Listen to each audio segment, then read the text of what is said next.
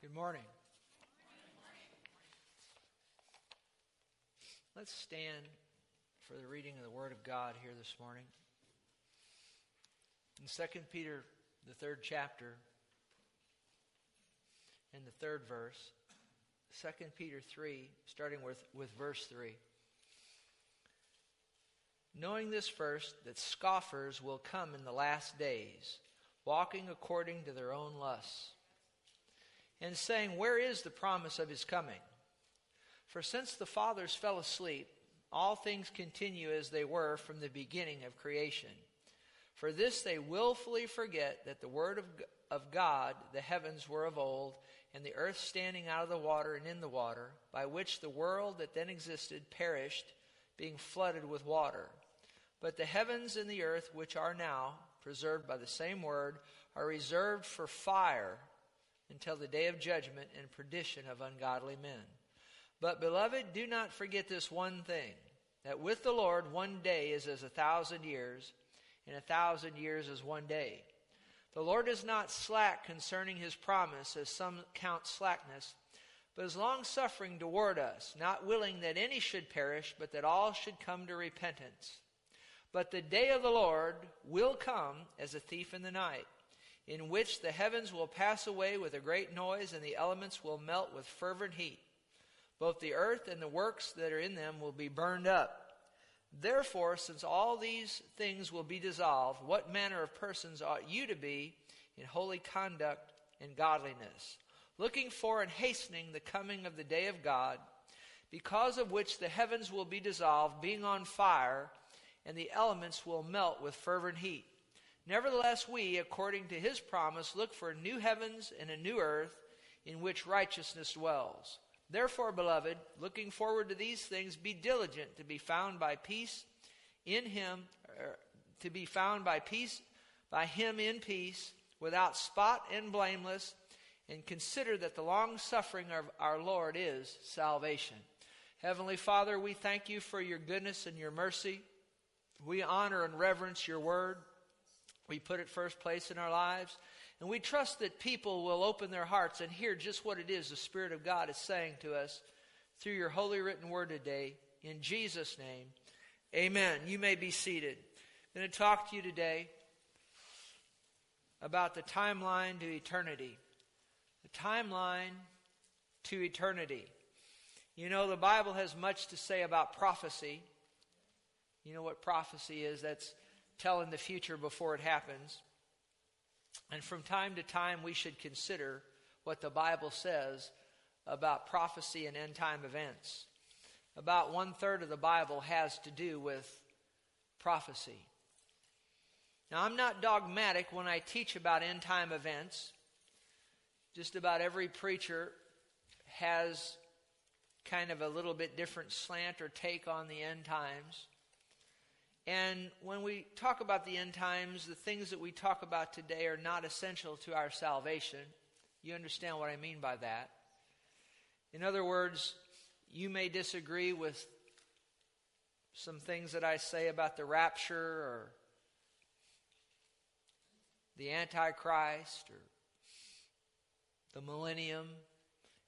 We may disagree on those things. It's not essential. We can still be saved if we disagree on those things. Now, sometimes people fight small wars over interpretation of end time events. But you see, those are non essential to our salvation. What's essential to our salvation is we must agree on who Jesus is. That's essential. You understand that? But one of these days, Jesus is going to return. Many say, Where's the promise of his coming? Many scoffers. Well, he hasn't come yet. When's he going to come? We've, you know, I've heard about his coming for years. He still hasn't got here. When's he going to come? Doesn't look like he's ever going to come to me. Those are scoffers. I've only been here 55 years. You know how long 55 years is to God? Less than that. Right? And one of the reasons that the Lord hasn't come back yet is because we just read it of his long suffering. He's not willing that any should perish, but that all should come to salvation, all should come to Jesus. You understand that? But one of these days, he's going to come back. And you know, the Bible will happen just. The end time events will come and they'll happen just the way the Bible says. Now, they may not all happen just like we think, but they will happen. And when we get on the other side of it and we look back, we'll say, everything happened just like what the Bible said. It's like when you consider Jesus' first coming. How many of you know he came the first time? And there's more in this book about his second coming than his first. So if this Bible is right about his first coming, wouldn't you agree that it's even more right about his second coming? And, uh, but when we look at his first coming, just think about it. Before he came the first time, the Bible says, just, just, just listen to this. That he was going to come out of Bethlehem, he was going to come out of Egypt, and he was going to come out of Nazareth. But now, if you see, we look back at that and it makes perfect sense because we know that he was born in Bethlehem. He went into Egypt to, because Herod was killing the babies, right? So he came out of Bethlehem, he came out of Egypt, and then he went into Nazareth, and then he came out of there. See, we, we, we understand it because we're on the other side of it. But just think about looking, when you're, when you're back looking forward at that, how are you going to get somebody to come out of Bethlehem, out of Egypt, and out of Nazareth? See, it doesn't make as much sense looking forward at it, but when you get on the other side of it, it makes perfect sense. And the same thing's true about what we're going to talk about today, the end time events that are yet to happen, we're looking at them from this side, and sometimes they're kind of like uh, Bethlehem, Egypt, and Nazareth to us. How's that all going to work? But when we get on the other side of it, look back, we'll say that this Bible, every jot and tittle, was a- happened absolutely like what God said it would. You understand that?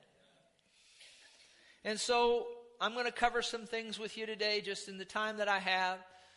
Well, you, you can't you can't in 40 minutes talk about end time events and get, get everything in. So I'm going to just highlight with you, highlight for you some of the main things that, that I feel are, are pretty unambiguous. You know what I mean when I say unambiguous? Because you start studying end time events, you can get into a lot of ambiguity and interpretation. But, but what I'm going to share with you today in the brief time that I have is some things that I feel are, are unambiguous, things that are, are, are, are fairly clear that, that, that you get a bunch of preachers together. Now you get a bunch of preachers together to argue about, you know, these things, end time events. You get Christians together who are going to argue about end time events. I don't want to argue about end time events. You understand that. We, but, but, but we need to discuss them, right? We need to talk about them. But, but everybody's going to have a little bit different take on this, that, or the other. The other. But what I want to cover is, is things that really I, I think are very clear that, that, that, that are going to happen and, and happen pretty much the way that, that, uh, that, that I'm going to share with you. First of all, uh, you know, before Jesus came the first time, there were certain signs and things. And actually, Daniel gave a prophecy. He was a prophet in the Old Testament. He gave a prophecy that, that clocked out just exactly to the time when the Messiah was going to come. And, and when, when, when Jesus came, it was right on that timeline that Daniel had given. And that's one of the reasons that people were looking for his first coming is because Daniel had, God gave Daniel a prophecy concerning Christ's first coming, and, and, they were right in that time and right in that season. Nobody knew the exact day or hour that Jesus was going to be born of the Virgin, but they knew the season.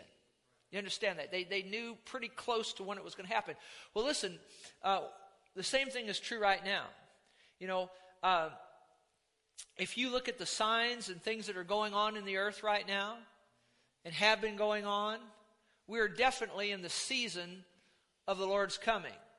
Jesus said that no one knows the day or the hour that he's going to come the second time, but we can clearly know the season. The Bible tells us that. The, the Holy Spirit, through the Apostle Paul, told us in, in the Thessalonians that we can know the season of his coming. And Jesus in Matthew, in Matthew's account, he says this Many will come in my name, saying, I am the Christ, and will deceive many. You'll hear of wars and rumors of wars. See that you're not troubled, for all these things must come to pass, but the end is not yet. Nation will rise against nation, kingdom against kingdom. There will be famines, pestilences, and great earthquakes in various places. Now, haven't we seen that? All these are the beginning of sorrows, Jesus said. He said, Many false prophets will rise and deceive many. The gospel will be preached in all the world as a witness to all the nations and then the end will come. Well, the gospel is being beamed out over the airwaves like it has, hasn't heretofore. You understand that? It's in Matthew, the 24th chapter. You can find all this. And as I said, we cannot know the day or the hour, but we can know the season. One of the signs Jesus also gave in Matthew 24, and I'm not reading it all for the sake of time, but I would recommend you go read Matthew 24. It's very good. Don't do it now, do it when you get home. But one of the things he said there is he gave a par- parable of a fig tree, which the fig tree in Scripture is symbolic of Israel. And, and as you study into that parable a little bit, what Jesus is saying there is that, you see, when he gave that parable, Israel was, was not uh, well, well, they were there, but in, in, in 70 AD, they were ultimately uh, uh, dispersed and so on and so forth. Much we could say about it. But you know, Israel was scattered and whatnot. But he was saying there in Matthew 24 that, that when he gave the parable of the fig tree, that Israel would again become a nation. And, and you know, if you think about it, look at Israel in the early 40s and into the mid 40s, they were in the ovens of Adolf Hitler, were they not? And you know, God can do a fast work. And in just, just, just, just, they went from the ovens to 1948, they're a nation again. Isn't that something? And in, and in 1948, and by the way, I'll just throw this in, it's not in my notes, but you know that, that Israel, when you put any other, any other uh, uh, uh, people beside the Jews in there, that land will not produce. But when the Jews go in there, that land begins to produce. Now, you don't have to go any further than that to know that God is real. That's just one among thousands of things I could share with you to let you know that God is real. But Israel would have to again become a nation, and it did so in 1948. And uh, Jesus said the generation, now listen to this, that sees all these things happening. You know the things I just read to you, the, the many things that Jesus said there? You see, you can go at any, over the last 2,000 years since Jesus said that, you can go in at any time and you can find any one or two or three of those things going on. But it's not until the last several years that we live and actually till 1948 and even up to the present that you look and you see all of those things going on at the same time.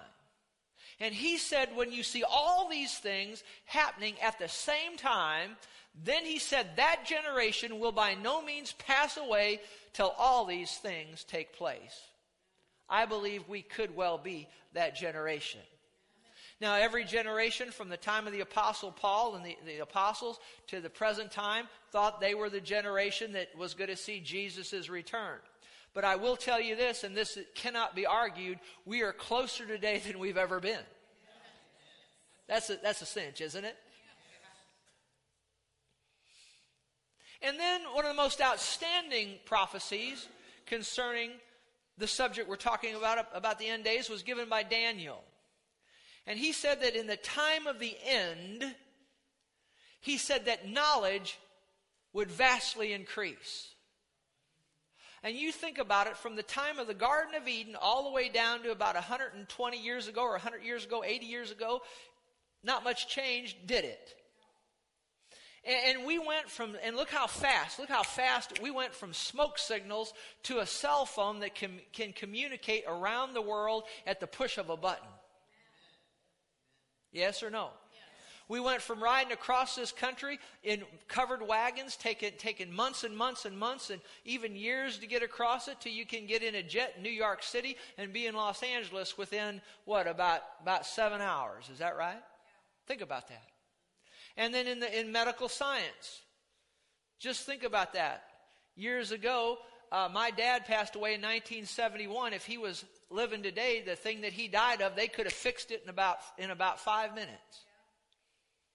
He died of a heart attack. They could have put a stent in or a couple of stents or, or, or whatnot, and he could still be living today. Don't you see how knowledge has vastly increased? It cannot be denied. We're living in the time of the end. You understand that? So, what lay ahead? Go to 1 Thessalonians, the fourth chapter, if you would. The thing that lay ahead, the next major Bible event that lays ahead, and it could happen at any moment, it could happen before I finish this message, and I wish that it would. It's known as the rapture of the church. The word rapture, it, it, it, actually means, if you study into that word a little bit, the, the words that it comes from means to be caught up.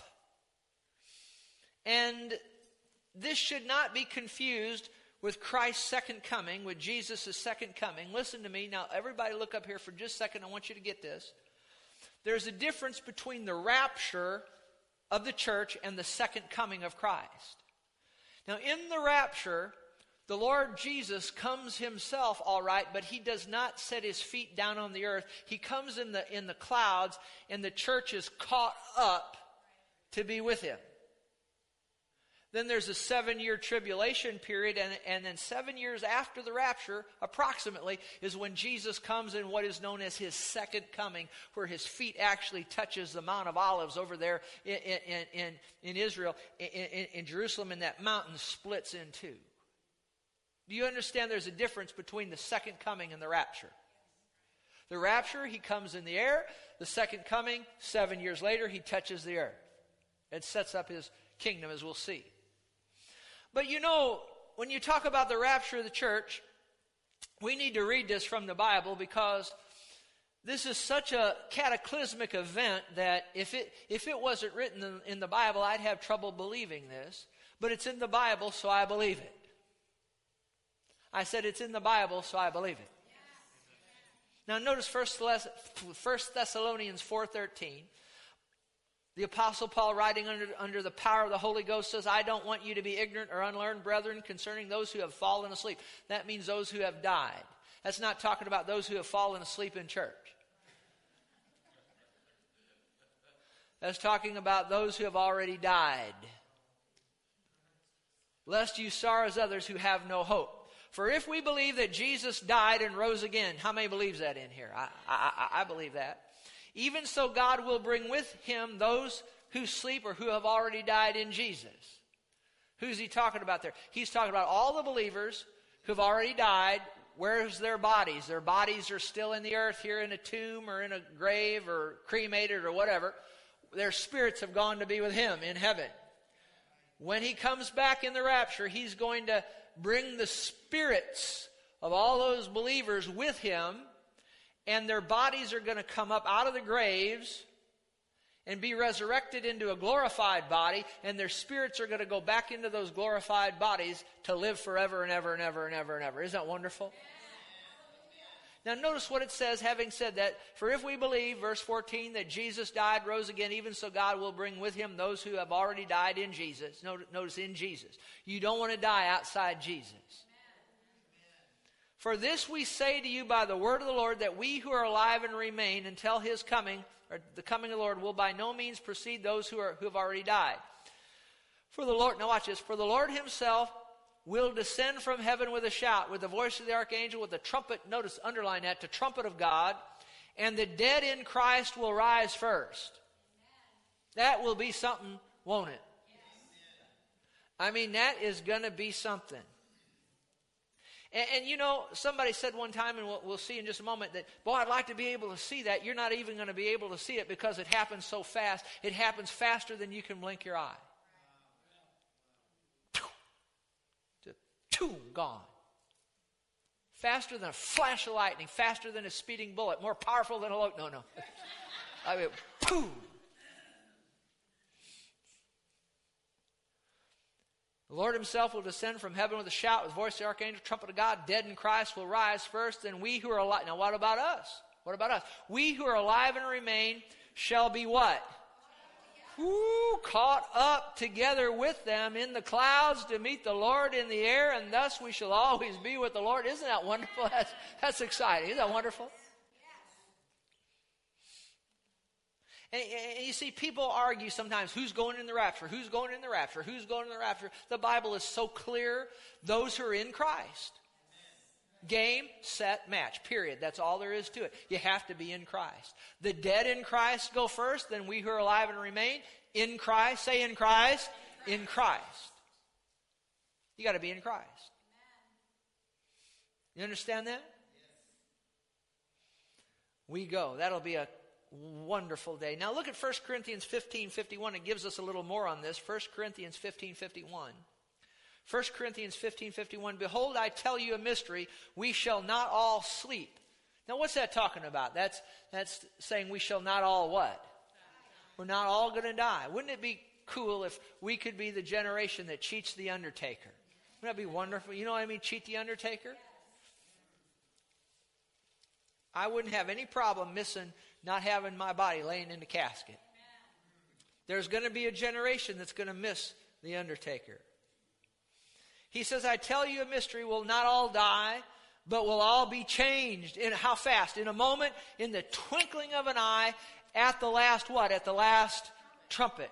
We notice the Lord descended with a trumpet blast, didn't he?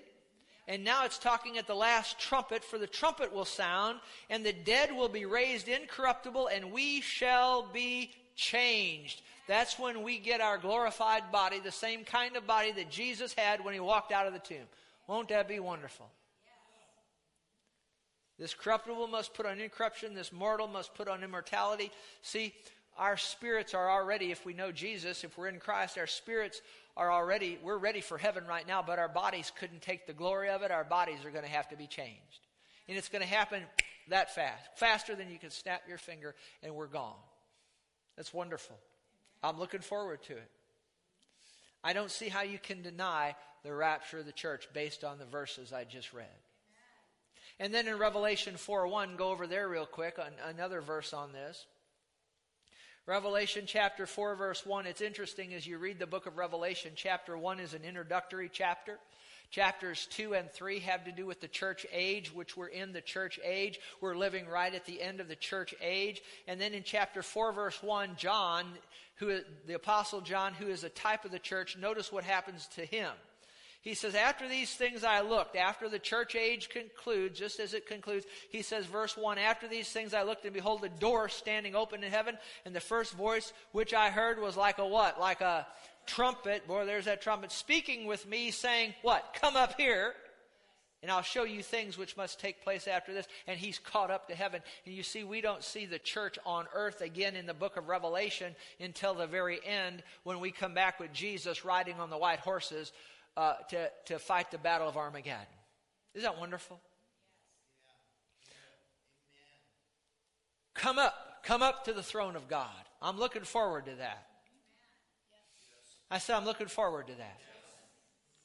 Now, what happens when, the, when, when we Christians, when we're, when we're caught up? What, what happens once we're caught up? Well, I'm glad you asked that. Go to 1 Corinthians 3, verse 11. 1 Corinthians 3, verse 11. It's called the judgment seat of Christ. It's a judgment for believers. Now, there's another judgment at the end of the tribulation, which we're going to talk about here in a few moments.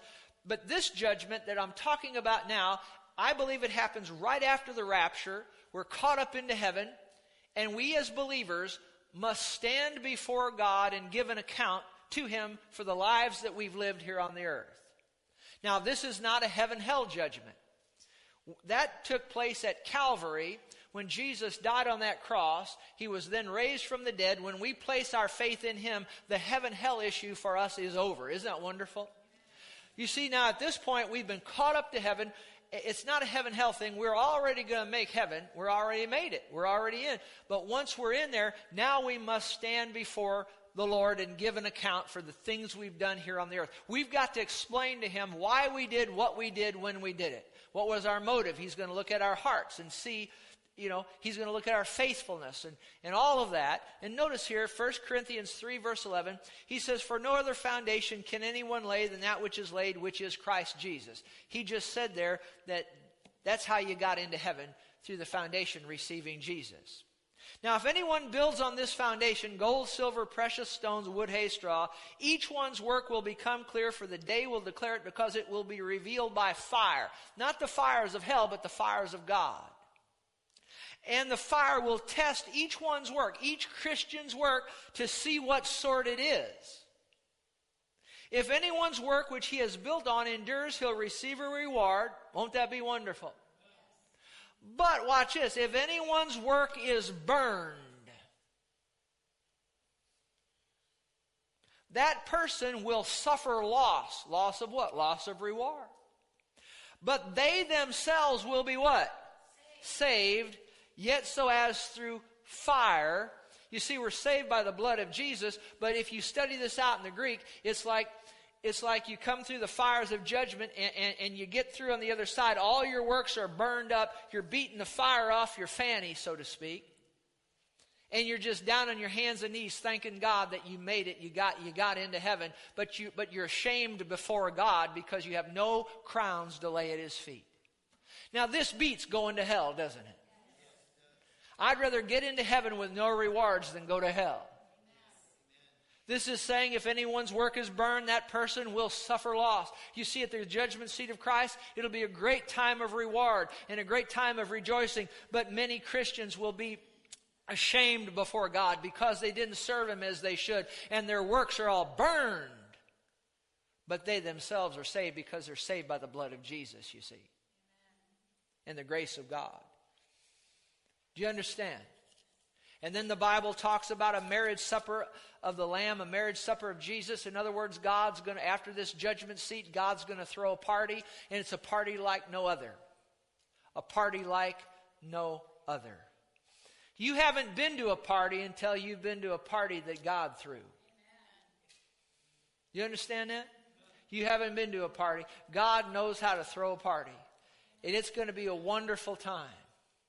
And that's when Jesus, remember, he made a, a, promise to the disciples. He said, I won't drink this fruit of the vine with you again until we do so in the kingdom. Remember that? That's when he again is going to drink that the fruit of the vine with the, the, with the disciples. And then something's going to happen here on the earth once the church is raptured out. You see, there's a person known as the Antichrist. Has anybody ever heard of the Antichrist? And uh, he most likely could well be on, alive on the earth right now. And uh, he cannot be released or revealed until the church is raptured out of here. We're what's holding him back. And we could read in the Thessalonians, 1st and 2nd Thessalonians, and we could see all of that. But once the church is taken out, I don't want to be here one five seconds after the church is gone. Because this earth is dark enough with us here. We're the light of the world. It's dark enough with us here. But think what's going to happen when all the light's taken out.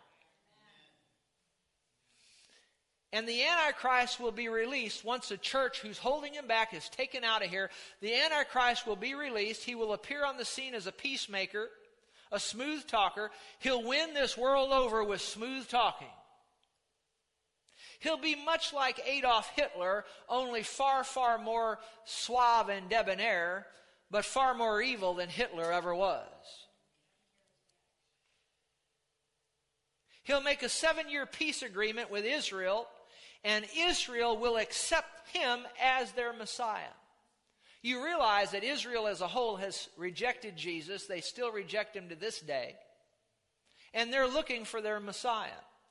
Well, when this guy comes, they're going to accept him as their Messiah. And he will make an agreement with them, a peace agreement. He will finally achieve peace in the Middle East. This peace will not be achieved by anyone until this Antichrist arrives.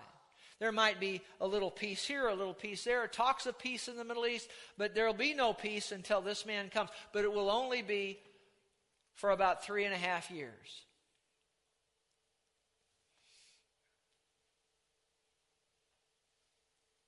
Because you see, once the church is raptured out, this earth will enter into a seven year, say seven year, seven year period known as the time of Jacob's trouble. It's known as the tribulation period. It's known as Daniel's 70th week, much, we could say about it, but it's going to be seven years of hell on earth. Did you hear me? Seven years you don't want to be here, and the first three and a half years are bad, but the last three and a half years are like what this world has ever seen. It's going to get so bad that Jesus said, unless that time was shortened or cut short or stopped, that there'd be nothing left. I don't want to be here during that time. The Bible says the judgments of God will fall on this earth. Now, God's a good God. He doesn't want to judge anybody, but if you, if you reject His goodness long enough, then He will judge. And the judgments of God during that seven year period will be falling on earth. The four horsemen of the book of Revelation, you've ever heard of the horsemen of, of the apocalypse, they're going to be released. One will come forth on the white horse, that's the Antichrist. He, I thought Jesus rode a white horse. Well, he does, but see, that Antichrist will be on a white horse, so to speak. He's a deceiver, you see, a counterfeiter. Then a red horse comes, which is war. A black horse comes, which is famine. A pale horse comes, which is death and hell. But even in the midst of this terrible, terrible situation that's going to be here on the earth, you need to remember this that God always keeps a voice in the earth, and there's going to be, now listen to this, 144,000 Jewish men who are virgins, and they're believers in the Lord Jesus, and they're going to rise in that time and they're going to go out into all the earth and they're going to evangelize the earth with the gospel of the Lord Jesus Christ. Now, where are these 144,000? Where how's God going to get them? To, I don't know how he's going to do it, but the Bible says he's going to do it and he's going to do it. And what you need to realize is even in the midst of the darkness that'll be here upon the earth after the rapture, you see, God's voice in the earth right now is the church. But once the church is raptured, then his voice in the earth is going to be these 144,000 Jewish Christians, believers in Jesus, and they're going to be God's voice in the earth. And, and, and as bad as it's going to be on the earth, multitudes of people are going to be getting saved during the first half of the tribulation period. Did you hear just what I said? You see, people talk about a great revival coming, a great revival coming, great revival coming. Well, there's no doubt about it. There is a great revival coming. It just may not happen while we, the church, are still here. It could, it could not. But I tell you what, once the church is taken out, there is going to be a great revival because you see, in that hour, people who sat in churches and people who didn't go to church, or people that should have come to church, people that, that heard the gospel and, and were bored with it and didn't want to have anything really to do w- with Jesus, but yet they heard the gospel. Once, boom, that quick, church is taken out. I tell you what, that right there is going to ba- make a believer out of a lot of people. Did you hear what I just said? And with the ministry of these evangelists, people are going to be getting saved by the truckload. Did you hear what I just said? Going to be getting people who didn't have time for, for Jesus, now all of a sudden they're going to have time for him. And you know, God's a good God. And, and, and these people, there's going to be multitudes and multitudes of people get saved during that first three and a half years of the tribulation period. Now look at, but, but now things, when we get to the middle of the tribulation, things are going to really get bad. But you know, God's a good God, and guess what's going to happen? Look at Revelation 7, verse 9. Are you getting anything out of this? I'm not boring you, am I?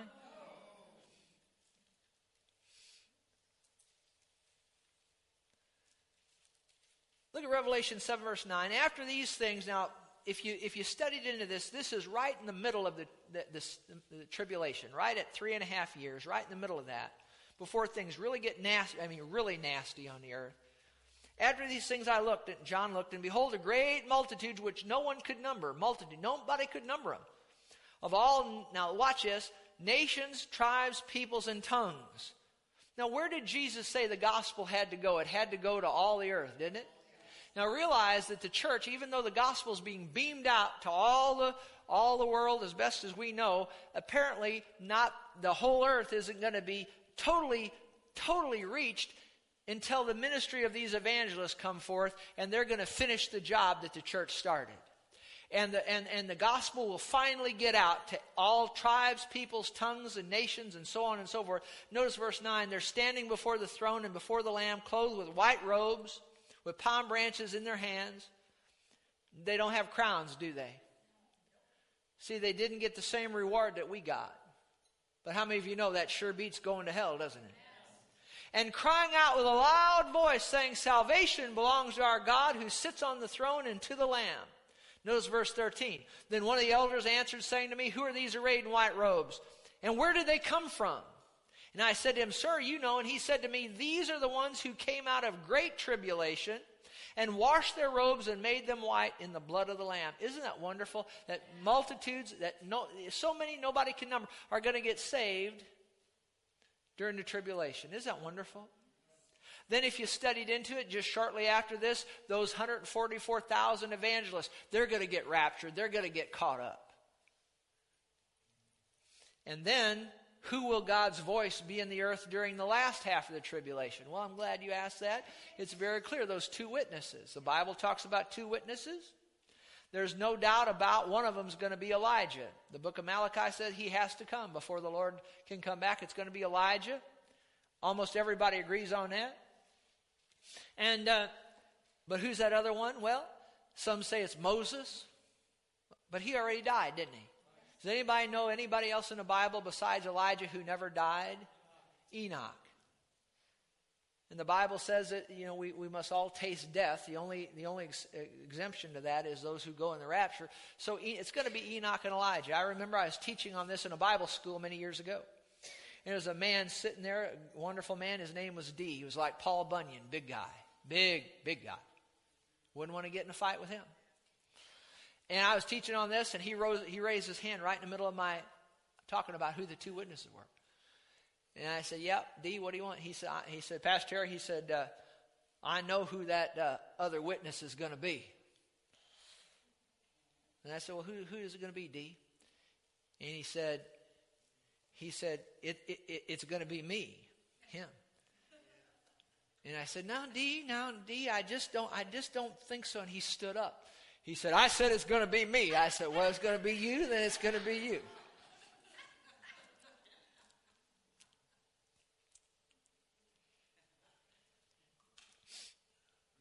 You know, small wars have been fought over who these witness. What difference does it make? I mean, one's got to be Elijah. But you know, our eternal salvation doesn't hinge on who they are. It hinges on who Jesus is. But notice this very interesting. This, this is cool stuff here. Interesting. Revelation 11, verse 3. I thought we ought to read a little bit, bit about this. Just a few verses here on, on this. Look at this. Revelation 11, verse 3. And I'll give power to my two witnesses, and they'll prophesy 1,260 days, clothed in sackcloth. So that's three and a half years. That's the last half of the tribulation. They're going to be prophesying and they're not going to be wearing Saks Fifth Avenue clothes, are they? They're not going to be wearing $8,000 suits, are they? And that sackcloth is, is, yeah, the Spirit of God just spoke that to me. I've never seen it all these years. You know what that indicates? They're preaching a message of repentance. That's what, that's what they do in the Old Testament. When they'd repent, they'd sit in sackcloth and ashes. Verse 5 If anyone wants to harm them, fire proceeds from their mouth and devours their, devours their enemies. How many like to have that, that set of machinery there? Wouldn't that be something? You disagree with me? I got a blowtorch coming out of my mouth. Wouldn't that be something? Absolutely. Wouldn't you like to have that in your repertoire? You'd like to see it. But but here's the thing I don't actually know if this, this could be symbolic. It may not be that they actually have blowtorches. It, it probably is symbolic in that, in that their words are going to be such, filled with the fire of God that if you come against them, they'll declare a word and, and the enemies will fall. Probably, that's my opinion. It's probably not going to be a torch, you know. It's probably symbolic. You okay with that? You like to see it. We got to pray some grace you. Got some grace there. Okay. If anyone wants to harm them, they'll be killed in this manner. Verse 7 When they finish their testimony, the beast that ascends out of the bottomless pit, that's the devil's wrapped up in that, will make war against them, overcome them, and kill them. Now, now watch this. And their dead bodies will lay in the, of course, the Bible doesn't if you read the next verse, it tells where their bodies are going to lay. It's going to be in the streets of Jerusalem there for three, and then verse 11. Now, after three and a half days, now think about this. Think about CNN. Think about Wolf Blitzer. Think about uh, MSNBC. Think about Fox. Think about all of them. They're going to be there, you know. Right? And you got these, these two witnesses, their bodies are laying there for three and a half days. And look at verse 11. Now, after three and a half days, the breath of life from God enters them, and they stood on their feet. And great fear fell on all who saw them. Think about that. Won't that, won't that be some breaking news? That will be some breaking news there. That'll be for, for real breaking news. Verse 12, and they, and, and they heard a loud voice from heaven saying to them, What? Come up here. So they're raptured up, aren't they? And they ascend to heaven in a cloud, and their enemies saw them. That's going to be cool, isn't it? That's going to be cool. The Antichrist stands in the temple at that point. Well, actually, that happens at the end. I'm sorry, that happened at, that happens right at the end of the tribulation. But let's go back to the middle of the tribulation for just a moment. Is that okay if we do that? Are you all with me? You following me? This, this ha- when do these witnesses get raptured? Right at the end of the tribulation. But let's move back to the middle of the tribulation. It's hard to cover this and get all the timelines clear to you, as I'm doing the best I can. But where are we at? Middle of the, say middle of the tribulation. Now, here's what happens. That Antichrist, who was a smooth talking, charismatic type figure, in the middle of the tribulation, he stands up in the temple that's going to be built. I tell you what, start looking for that temple to be built over there in, in, in, in Jerusalem. And, and he's going to stand up and he's going to proclaim himself as God. He's going to blaspheme God. He's going to break his peace agreement with Israel. And then the Bible tells us that he's going to be assassinated. And the false prophet, who is his religious leading cohort, is going to resurrect him. Think about that. And this all going to be on television. And then that mark of the beast is going to be instituted right at the middle of that tribulation. Look at Revelation 13, verse 16.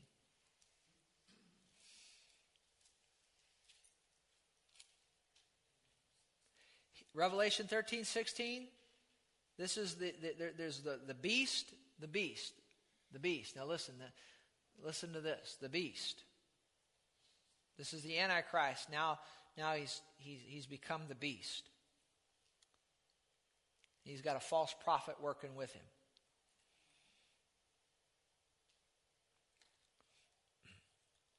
You know, we're in the book of Revelation. You know, the Bible says there's a special blessing just reading this book. You're getting blessed. You didn't even know it. You're getting a special blessing just reading this book. The real danger falls on me, though. You know, this is, a, this is the most dangerous message for a preacher to preach. You get in that book of Revelation, you start fooling around in that book of Revelation. You don't know what you're doing. You add things, you, you take things away from it, you're, you're going to be taken out of the book of life. You add things to it, all the plagues of that book's going to come on you. Don't you think I'm standing up here nervous right now? A holy nervousness.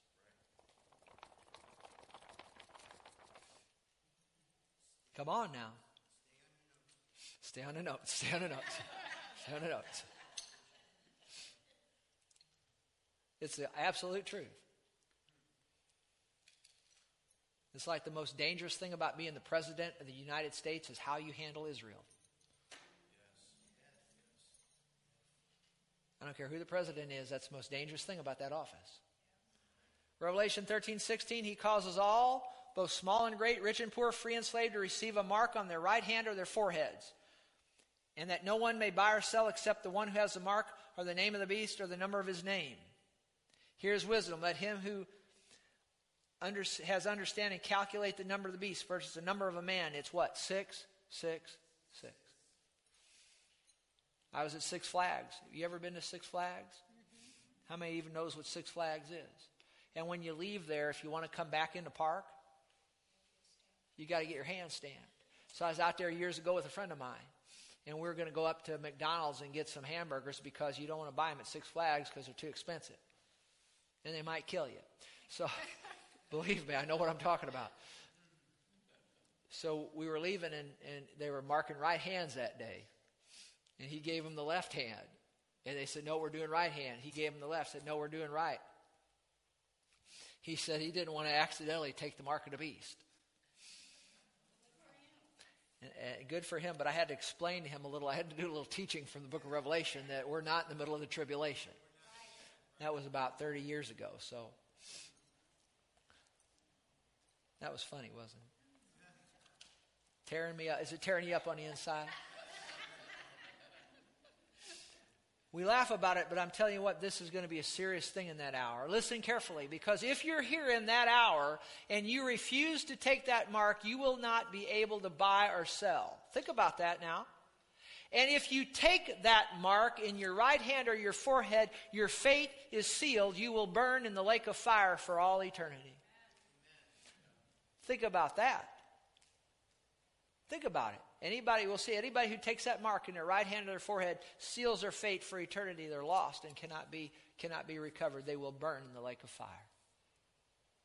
Boy, it's a whole lot easier to receive Jesus now, isn't it? Maybe somebody's listening on the, on, on the internet. They'll get saved just listening to that. And you know the judgments of God are going to be falling during that tribulation period and even more so during the last half of that tribulation period. It's going to be so bad. Listen to me. It's going to be so bad that before that, before the bad stuff, because God's going to have seven trumpets and seven vials, and before those trumpet judgments and those vial judgments, guess what happens in heaven? There's silence in heaven for a half hour. Why is that so astounding? Because heaven is a place of praise, a place of worship. It's loud up there, but it's a good kind of loud. Take it from me. You hear the music of heaven, you won't want to come back here no more. I tell you what, heaven is a, is a place, it's a busy place. They're getting ready. They're getting ready. They're getting ready. They're get, what are they getting ready for? They're getting ready for Jesus to come back. Did you know that as excited as we, oh, barakose, barakandarate, kero oso kalandanandeko, sakura, tsukabara, darange geroda, yiso rahaika, randandagara heso, many Many here on the earth have cried out and said, Oh, I long to go see my loved one. I long to go see my loved ones who have died and gone on before me to heaven, for they were saved, and I long to see them. I long to see them. But you don't know the half of it, saith the Spirit of the Lord. For as you desire to go see them, the desire on the other end is far greater, far greater than the, than the, desire on this end, you see. For they up in heaven, yea, they, saith the Spirit of the Lord, they desire even more strongly to come back and see you than you desire to go and see them. Their hearts yearn, their hearts burn, their hearts cannot wait for the catching up of the church. Their hearts cannot wait to see the loved ones that are on earth coming up to them, saith the Spirit of the Lord. Hallelujah. Glory to God. Think about that. Glory to God. Raise your hands and worship God for that. Thank you, Lord Jesus. That's revelation right there. That's revelation right there. That's revelation right there. That's revelation right there. That's revelation right there. That's revelation right there. Absolutely. Absolutely. Absolutely. I'm yearning to go see my mama. I'm she's only been gone a few years. I'm yearning to go see my mama. I want to go see her, but she's yearning to see me more. She's yearning to see me more, you see. Glory to God. Amen. Amen. Amen. That's the Holy Ghost talking right there. Praise God. Praise God. Paulette can't wait to go see her husband, but see, he can't wait to see you. The intensity is even more so on that side than it is on this. That's what the Spirit of God's saying right there. I always thought it the other way. I never thought about that. Holy Ghost can say whatever he wants right here. Right in this service, right in this church. Glory to God. Did you get what the Spirit of God was saying there? See, we discern. I, I never we deserve we can't wait to get there to see them. They're excited up there. They want to come back and they want to they want they want to be with us more than we want to be with them. Think about that. Holy ghost get a hold of my tongue there.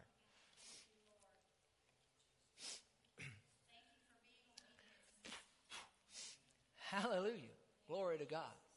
Isn't jesus wonderful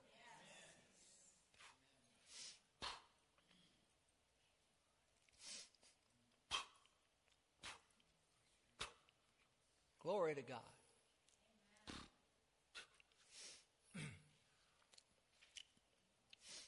Get about half drunk in the Holy Ghost there.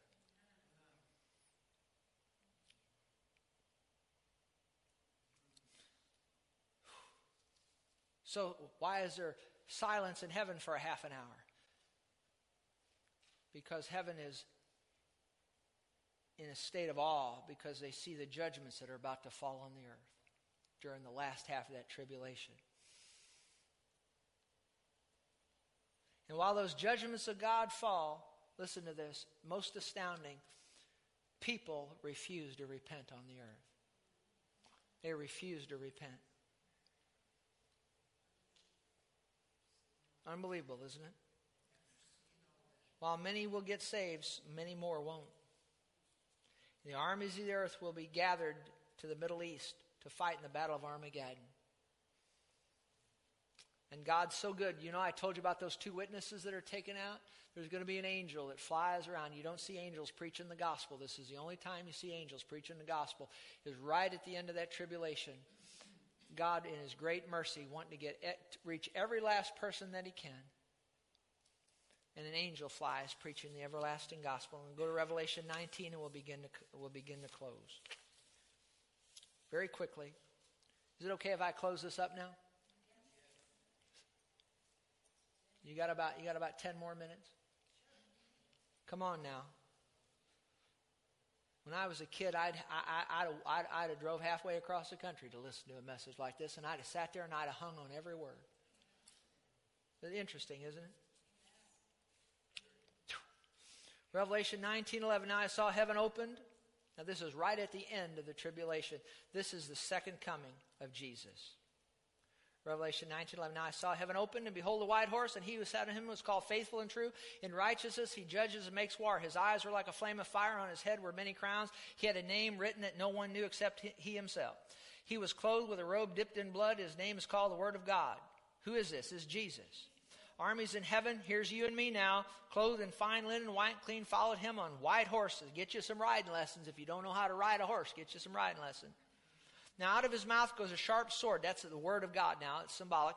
And with it, he strikes the nations. He himself will rule them with a rod of iron. He himself treads the winepress, fierce as wrath of Almighty God. He has on his robe and on his thigh a name written King of Kings and Lord of Lords. That's Jesus. I saw an angel standing in the sun, clothed with a loud, uh, cried with a loud voice, saying to all the birds that, watch it, fly in the midst of it, Come and gather together for the supper of the great God, that you may eat the flesh of kings, captains, mighty men, the flesh of horses, and those who sit on them, and the flesh of all people, free and slave, both small and great. You see, this is going to be a battle like no other. It's going to be the battle of all battles. It's going to be the battle of Armageddon. And when Jesus gets done fighting in that, we won't even have to fight. He's going to do it all with His Word. And when He gets done, the Bible says the blood will run, the blood of men, the blood of soldiers, the evil armies of the Antichrist, their blood is going to run 200 miles to the horse's bridle deep. I tell you what, God is long suffering, gracious, and merciful, but you don't want to get on the wrong side of Him. And you don't want to come against Israel. You hear me? And you don't want to come against the church because we're spiritual Israel, aren't we? Right? Read the book of Romans. It says, Who's a Jew? Not one who's outwardly, where the circumcision of the flesh, but who's a Jew inwardly, where the circumcision is of the heart, you see. You can't get to heaven without being a Jew. Do you understand it? You, you know what I mean? I don't mean converting to Judaism. I mean receiving Jesus and getting your heart circumcised. Right? And I, verse 19, I saw the, now, oh, this is good. I saw the beasts, the kings of the earth, their armies gathered together to make war against him who sat on the horse and his army. Then the beast was captured. That's the Antichrist. And the false prophet who worked signs in his presence, by which he deceived those who received the mark of the beast and those who worshiped his image. These two were cast alive into the lake of fire burning with brimstone. Can anybody say amen? amen? And the rest were killed with the sword which proceeded from the mouth of him who sat on the horse, and all the birds were filled with their flesh. Real quick, go to Revelation 20, verse 4. And I saw thrones, and they sat on them, and judgment was committed to them. Then I saw the souls of those who had been beheaded for their witness to Jesus. See, this was during the last half of the tribulation. You see, during the last half of the tribulation, you're going to have to take that mark or get, or, or get your head chopped off. And if you confess Jesus during the last half of that tribulation, they're going to cut your head off. It's plain and simple. Have you seen head cutting off come back to the forefront in the last couple of years? Oh, you saw it right on, on, on CNN, didn't you? And, and, and Fox and MSNBC. Yes or no? Yes. See, that spirit's getting ready to come forth. Then I saw the souls of those who had been beheaded for the witness of Jesus, for the word of God, who had not worshipped the beast or his image, had not received the mark on their foreheads or the hand, and they lived. See, there's going to be a resurrection right at the end of the tribulation. There's going to be a resurrection of all those people that got killed during the tribulation. They're going to get resurrected and reign with Christ for how long? For a thousand years. That's known as the millennium. But the rest of the dead did not live again until the thousand years were finished. When the millennium starts, and I could talk for hours about that, but Satan is bound in the bottomless pit for a thousand years. Can you say amen? During that thousand years, Jesus reigns with a rod of iron from Jerusalem, and we're his, uh, his administrators. And our assignment during the millennium will be based on our faithfulness now in the here and now. You, you understand that? He's who faithful over least will be given much. Is that right? If you're faithful over little, you'll be given somebody given five cities, ten cities. We're going to be after, we're going to be governors, mayors, these kinds of things. Jesus is going to be reigning, eh, eh, eh, you know, from Jerusalem, and we're going to be his his his administrators. Then there's going to be a judgment of the nations. And I don't have time to get into all that, but it's going to be based on how nations treated Israel. Those who treated Israel will go into properly will go into the millennium. Those who treated Israel, those nations that treated Israel wrongly are known as goat nations, and they're going to be turned into hell. The other ones are the sheep nations. Anyway, at the end of the millennium, Satan, now listen to this. At the end of the millennium, Satan, given a halt, we just went through a thousand years here in a minute. At the end of the millennium, Satan is released for a short time and deceives multitudes. Now, why is he released? Because those people on the earth during the millennium had never been tempted. They'd never been given a, a choice. Because Jesus is ruling with a rod of iron. They'd never been given a choice. And now Satan is released, and he goes out, and, and, and, and, the Bible says he deceives. And you know how many people he deceives? You know, maybe one or two. No, the Bible says he's going to deceive. deceive. Uh, so many people, it's like the sand on the sea. You won't be able to number them. Think about that.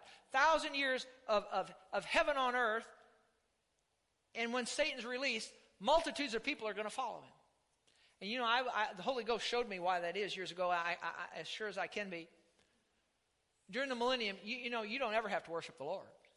God's never going to make you worship him, is what I'm trying to say.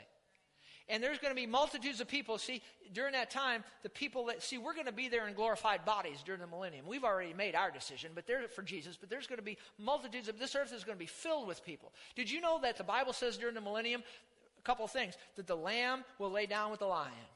A, a, child will be able to play at the den of an asp and not have to be afraid. You'll be considered a child, a, a child when you're 100 years old. Think about that. But, you, but God never makes anybody come up to Jerusalem and worship Him, and there will be multitudes of people, even at that time during that millennium, they still don't have time for the Lord.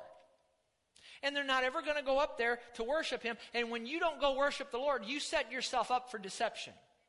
It's like when you don't come to church regularly, you set yourself, to hear the Word of God, you set yourself up for deception. When you don't come and sit under the Word of God, regularly. There's something about coming to the local church that God assigned you to and being there regularly to hear the word from your pastor. There's just something about it. Now, you can hear the word from a lot of people besides me, and that's all good. But there's just something about being obedient to come regularly. And if you don't do that, you set yourself up for deception. And you see, there's going to be multitudes of people, multitudes of people. They won't go up to Jerusalem to worship him, and they set themselves up for deception. And when Satan is released, he's going to go out and he's going to deceive multitudes. And the Bible says that fire is going to come down from heaven and consume them all. And then look at Revelation 20:10. I'm almost done. I know I've gone a little long here, but it's worth it. It's the Word of God. And then after this, Revelation 20:10 The devil who deceived them was cast into the lake of fire and brimstone where the beast and the false prophet are. They'll be tormented day and night forever and ever. Somebody say amen. amen. That wretched thing is finally going to be done away with for all eternity, the devil. And notice hell is eternal just like just like heaven is, right? Now look at Revelation 20 verse 11. Then I saw a great white throne and him who sat on it, from whose face the earth and heaven fled away, and there was found no place for them. And I saw the dead, small and great, standing before God. The books were open. Another book was open, which was the book of life, and the dead were judged according to their works. Remember the judgment seat of Christ? That's for believers. This is for all the people who's lived from the Garden of Eden on to this present time, right there at the end of the millennium, who have rejected Jesus Christ. They've neglected to receive Him. And notice what happens. He sees the dead, small and great, stand before God. The books are open. Another book was open, which was the book of life. The dead were judged according to their works by the things which were written in the book. The sea gave up the dead that was in it. Death and hell delivered up the dead who were in them. And they were judged, each one according to his works. See, they wouldn't stand on Jesus Jesus' work, so they're standing on their own works. And death and hell were cast into the lake of fire. This is the second death. And anyone not found written in the book of life was cast into the lake of fire, and it's an eternal flame that burns for all eternity. You don't want to get in on that. Revelation 21, verse 1 Now I saw a new heaven and a new earth. What does that mean? Listen carefully. You need to understand this. This earth that we are on right now will never be ultimately destroyed. It will not be blown up by an atomic weapon. Do you understand that? This word new means renovated. Realize, say renovated? Just like you'd renovate your house. This earth is going, remember we read in the opening verses today about, about new heaven and new earth? This earth and the heavens are going to be renovated by the fire of God, burned. You see, I believe now, I don't just believe in global warming, I believe in global melting, you see. Melting. Because you see, this thing is going to get melted. It's going to be, it's, where are we going to be at is the question I'm always, we're going to be in heaven during this time. And there's going to be, this earth is going to be, is going to be renovated by the fire of God. The heavens are going to be on fire. It's all going to be, it's, it's not atomic weaponry. It's God's fire. He's going to burn all, why, why has he got to do this? You know, there's a lot of sin in here that's got to be burned out. See, if you like sin right now, you're not going to like that new heaven and new earth. What do you mean new heaven? Renovated, renovated heavens, all going to be new. If you like sin here and now, you're not going to like it when this earth is renovated. You know, there's going there's going to be no porno shops there. Huh? There ain't going to be no gossip there. There ain't going to be no backbite, no lying, no cheating, no stealing, no bank robbing. Can you say amen? amen? Ain't going to be no death there either. That's going to be wonderful. It's going to be renovated by the fire of God. It's going to be a new heaven, new heavens. The atmosphere is what it's talking about. And a new earth. It's going to be renovated by fire. The first heaven and the first earth had passed away. There was no more sea. Wow. So you better get all your sailing in now. Ain't going to be no sea there. And I, John, saw the holy city, New Jerusalem, coming down out of heaven from God, prepared as a bride adorned for her husband. God moves his throne to earth. Interesting, you hear different preachers sometimes say we're going to be, I've heard some of them say we're going to be living on other planets and we're going to be, you know, on down in the, in the eternities to come, that God's going to have us on different planets. I beg to differ with that. I don't see that. God loves us so much that, yeah, yeah, I see that. See, what did the Holy Ghost say a while ago? They're yearning more to be with us than we're yearning to be with them. So much so that here's proof for it. God wants to be with us so much. What's He going to do? He's going to move His throne from heaven down here to earth.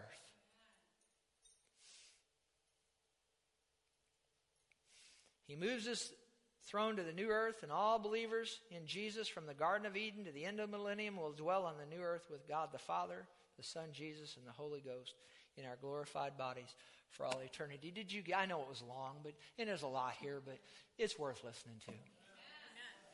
It, it really is. It really is. Stand on your feet, would you? I know there's a lot. I could have done this in about five five sermons, I guess. Yeah, well, you're you're tough. You can take it, right? Stand with me. Just bow your heads if you would. Thank you, Lord Jesus. Thank you, Lord Jesus. Thank you, Lord. Thank you, Lord. We appreciate you, Lord. We thank you for your holy written word. It's an honor and a privilege to get to come into such a place like this and to hear the uncompromised word of God. We thank you for the tongues and interpretation. It brought revelation. We thank you for it. We thank you for it. We bless you and praise you. We anticipate, Jesus, you're coming. We anticipate. We anticipate. We live every day with one eye to the sky, knowing that you could come at any moment. We set our affections on things above, not on things of the earth, where Christ is seated at the right hand of God. Thank you, Lord. We bless you and praise you. We magnify you. We thank you for your goodness and your mercy.